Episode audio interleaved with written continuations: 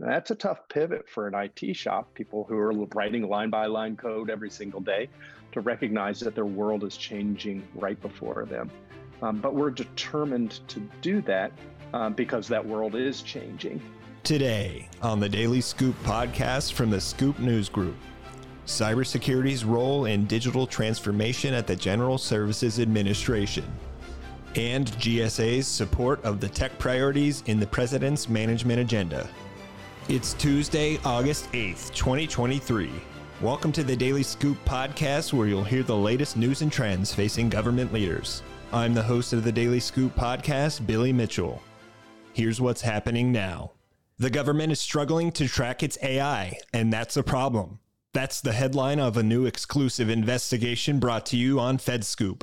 Our team explored efforts to inventory artificial intelligence uses within major federal agencies and came to the conclusion that they have so far been inconsistent, creating a patchwork understanding of the government's use of the budding technology. FedScoop reviewed how more than twenty larger C F O Act agencies are inventorying their A I technology as required by a twenty twenty Trump administration executive order. The findings showed a lack of standardization across the government, and while some agencies offered detailed inventories, others provided little information, and some failed to list use cases disclosed publicly elsewhere.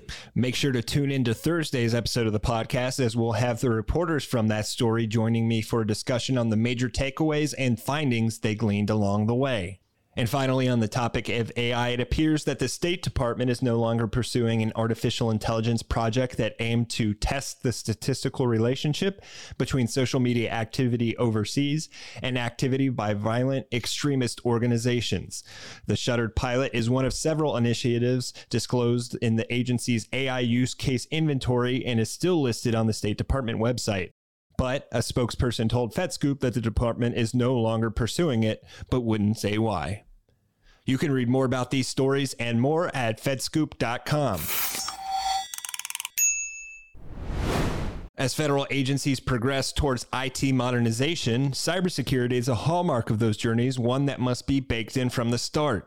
David Shive, C I O of the General Services Administration, spoke with the Daily Scoop about how his office is going about building out a zero-trust security architecture across the agency via a new cybersecurity solicitation that's on the street now.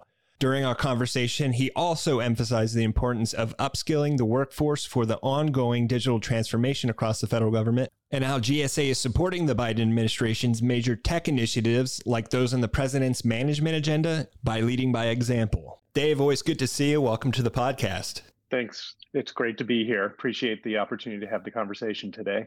Well, it's been a while since we've caught up, and I, I think there's a lot to talk about on all the tech modernization and other work you're doing to improve I T within the General Services Administration for the public, things like digital experience and others. And obviously, uh, cybersecurity is a big topic as well, and it plays a key role in how that tech transformation is implemented saf- safely and securely. So uh, let's start with that as our uh, initial topic today. How are you addressing cybersecurity as you uh, take on some of your new modernization initiatives at G S A? Uh, great question, Billy. Thanks for asking it. Um, so for a number of years now, we've been running G S A I T like a business uh, here at G S A. As with some of our other tech delivery disciplines within my shop, um, we are increasingly running cyber as a business within G S A and G S A I T using a service center model. It's been especially helpful to scale up and down and uh, scale rapidly um, to expand as the G S A business portfolio expands and as individual products need more or less DevX, DevSecOps support. You know, G S A's mission is pretty extensive. Um, we're focusing on delivering value and savings in you know, real estate, acquisition, technology, and other mission support services across government. It's a broad mission, and cyber has to be baked into every part of it, including cyber defensive ops in I T and O T for our facilities management and construction domains, cyber supply chain risk management, the acquisition and services domains, into data domains like privacy and records management for policymaking, um, and directly into technology products and services we provide for our agency partners. Um, cyber is baked into every single thing, every bit of product and service that we provide here at G S A. Our vision, of course, is to do that in the most effective and secure way possible. like many organizations in government and out in industry, we've had a traditional perimeter-based cybersecurity model for, for how we operate. But as the last few years have shown, the adversaries of the United States are good at what they do, and traditional approaches to cyber and network defense are no longer commensurate with those threats that they present to us as a government. So we've raised our security bar, integrating zero-trust concepts into everything we do at the I T, security, and assurance levels across four main, main domains. That's people, devices, data, and applications. Our zero-trust architectures and principles have presented an opportunity for a pivot. And that pivot is uh, we've evolved from that traditional perimeter-based compliance-oriented mo- oriented model to a zero-trust architecture that considers resources and accesses as fundamentally untrusted. Instead of verifying devices um, at the perimeter, we verify everything and anything attempting to access anything within G S A, um, and we do that continually. This represents one of the key changes from the traditional model that we've been operating against. We're pretty far along and are seeing the results that we hoped for. But to help us get across the finish line, we recently released a solicitation to improve the way we deliver cyber services. As I've said a bunch of times before, we can't be successful without our industry partners, so we're asking for some help. That's great, and I'm glad you could mention that solicitation, and I'd love to hear more about what you were trying to solve with that latest solicitation on the journey to Zero Trust. Yeah, it's a lot, so bear with me here. Um, So uh, it's it's still out on the street, so I have to be thoughtful about what I say here um, to prepare, provide that fair and equitable acquisition experience for anybody who might like to do work with us. But there's some things that I can say. Um, the scope uh, of requirements covers the full suite of I T cybersecurity support services. We've developed some maturity um, at, with cyber here at G S A, and we're looking for partners that can um, demonstrate um, mature uh, cyber operations um, in their past and uh, help us lean pretty far forward with the use of cyber and protecting the business interests of G S A. Um, that support model that we uh, have asked for looks to deliver a unified, defensible cybersecurity Um, boundary with focus on operational excellence. Um, they have to be able to demonstrate that they can drive down risks, strengthen resilience within the enterprise, and maintain effective and compliant programs um, to facilitate innovation. That's kind of one of the hallmarks here at G S A. So they need to be able to deploy and um, defend in that uh, uh, attitude of innovation um, that, that's resident here at G S A.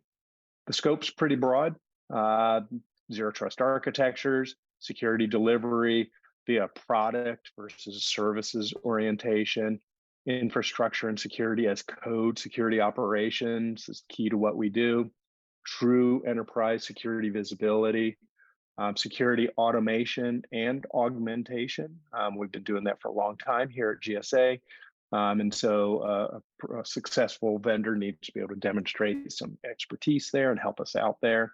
Um, they need to be able to help us run our security operations center and incident response centers, um, be able to do cyber threat intelligence, um, demonstrate some value there, be able to do cyber threat hunting. Um, and then because we've been doing DevSecOps here at G S A for a long time, using Agile for a long time, they need to fit seamlessly into that because they're the sec in DevSecOps. Um, and then increasingly in our zero trust architecture, we're spending more time and attention into the application security um, layer. And so our vendors need to be able to work effectively in that. And then all the typical stuff like help us with FISMA reporting and O M B reporting and assessments and things like that. So pretty broad, pretty broad. Um, anybody who uh, works with us on this engagement is going to be able to do some pretty exciting things at a pretty large scale. Yeah, I was going to say, it doesn't sound like there's much that's not included in that solicitation.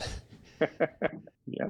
Uh, so changing topics a bit, uh, I know you and G S A uh, writ large are very passionate about the topic of the tech workforce. There's a lot of great initiatives ongoing across the agency. And, you know, as technology business priorities and customer expectations are changing rapidly, how are you preparing your workforce to better manage and deliver successful technology projects that are in line with, you know, some of the goals you have in modernization? Yeah, so you've tapped into one of kind of my passion areas. I learned early in my career, Billy, that um, you know, tech done for tech's sake doesn't have a lot of value. It's really about the people, not only the people we serve with our tech products and services, um, but the people that are helping do that service. So we pour a lot of time and attention into our people to get them ready for for now and also for the future. So we're finding that we need to continually develop in that same way where I T does continuous um, improvement. We need to carry that model into our workforce, our people. So we need to continually be developing human capital strategies that ensure that our team has the skills uh, for now and for the future. Um, we've worked very closely with our Office of uh, Human Resource Management, run by Jeff Lau, um, to develop long-term strategies to recruit and train and develop our I T professionals that, you know, that help them be successful in a world of Agile, in a world of DevSecOps, uh, but increasingly will help them be successful in, instead of writing code, speaking code into existence. And more importantly, um, eventually speaking digital business capability into existence. Now, that's a tough pivot for an I T shop, people who are writing line-by-line code every single day, to recognize that their world is changing right before them. Um, but we're determined to do that um, because that world is changing. Um, the need to be able to understand the command line code um, is rapidly dissolving right before our very eyes. And um, and I feel a certain obligation to make sure our workforce is ready, um, ready for that change. And we're looking for partners that will help us um, as well. Um, we continue to train our people in Agile because Agile now is very different than what Agile was five years ago and ten years ago when we first started using Agile. Um, and so we're keeping them current in the latest, you know, uh, practical um, delivery practices um, in that community. Um, we are uh, doubling down on something we learned hot and heavy a number of years ago, and that is um, that change management, customer experience, design thinking, focus groups, journey mapping, um, that is all key to successful I T delivery, regardless of how you're doing, whether you're writing code or speaking code into existence. Um, that human interface between the technology you're providing and the usability of what you're providing uh, remains the pinnacle, the very top of um, what's important to us.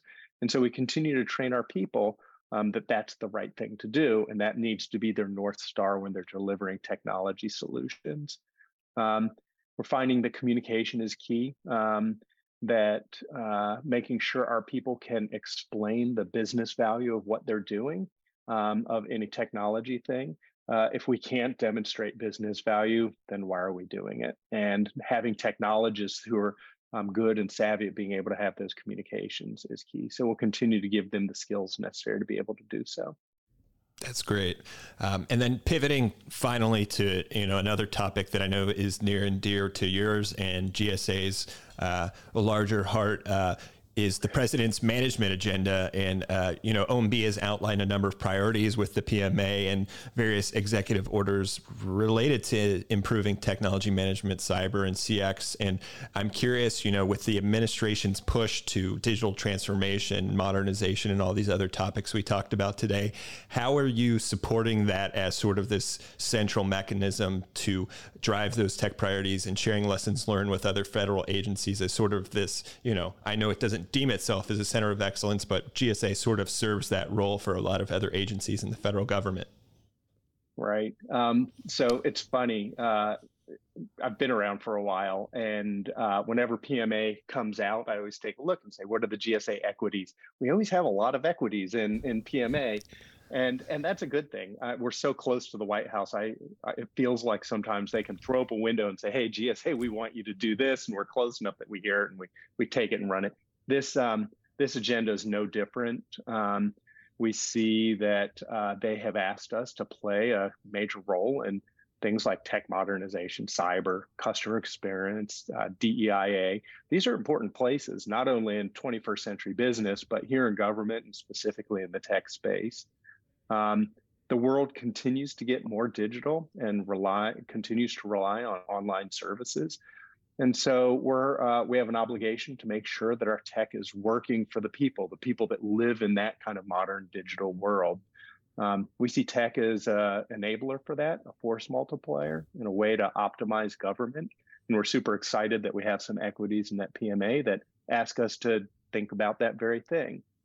Um, I think I may have said may have said this to you previously. We don't do tech for people's sake, or for um, tech's sake. We do it for people's sake. Um, with the help of G S A tech products and services, um, we're finding ways for the citizens we serve to connect to government.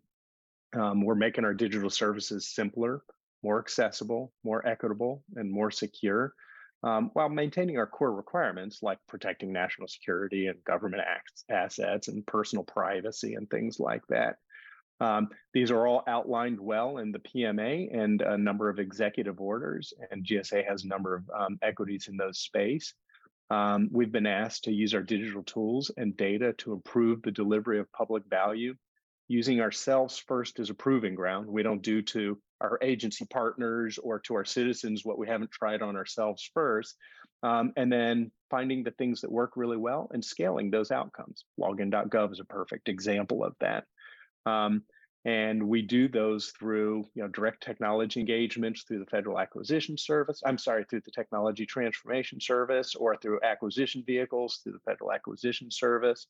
Our centers, centers of excellence in T T S um, help agencies accelerate mon- and I T modernization, um, usually by using commercially available solutions, but more importantly, by taking people who've done it before and applying that to the problem that government's trying to solve. One of the great things about centers of excellence.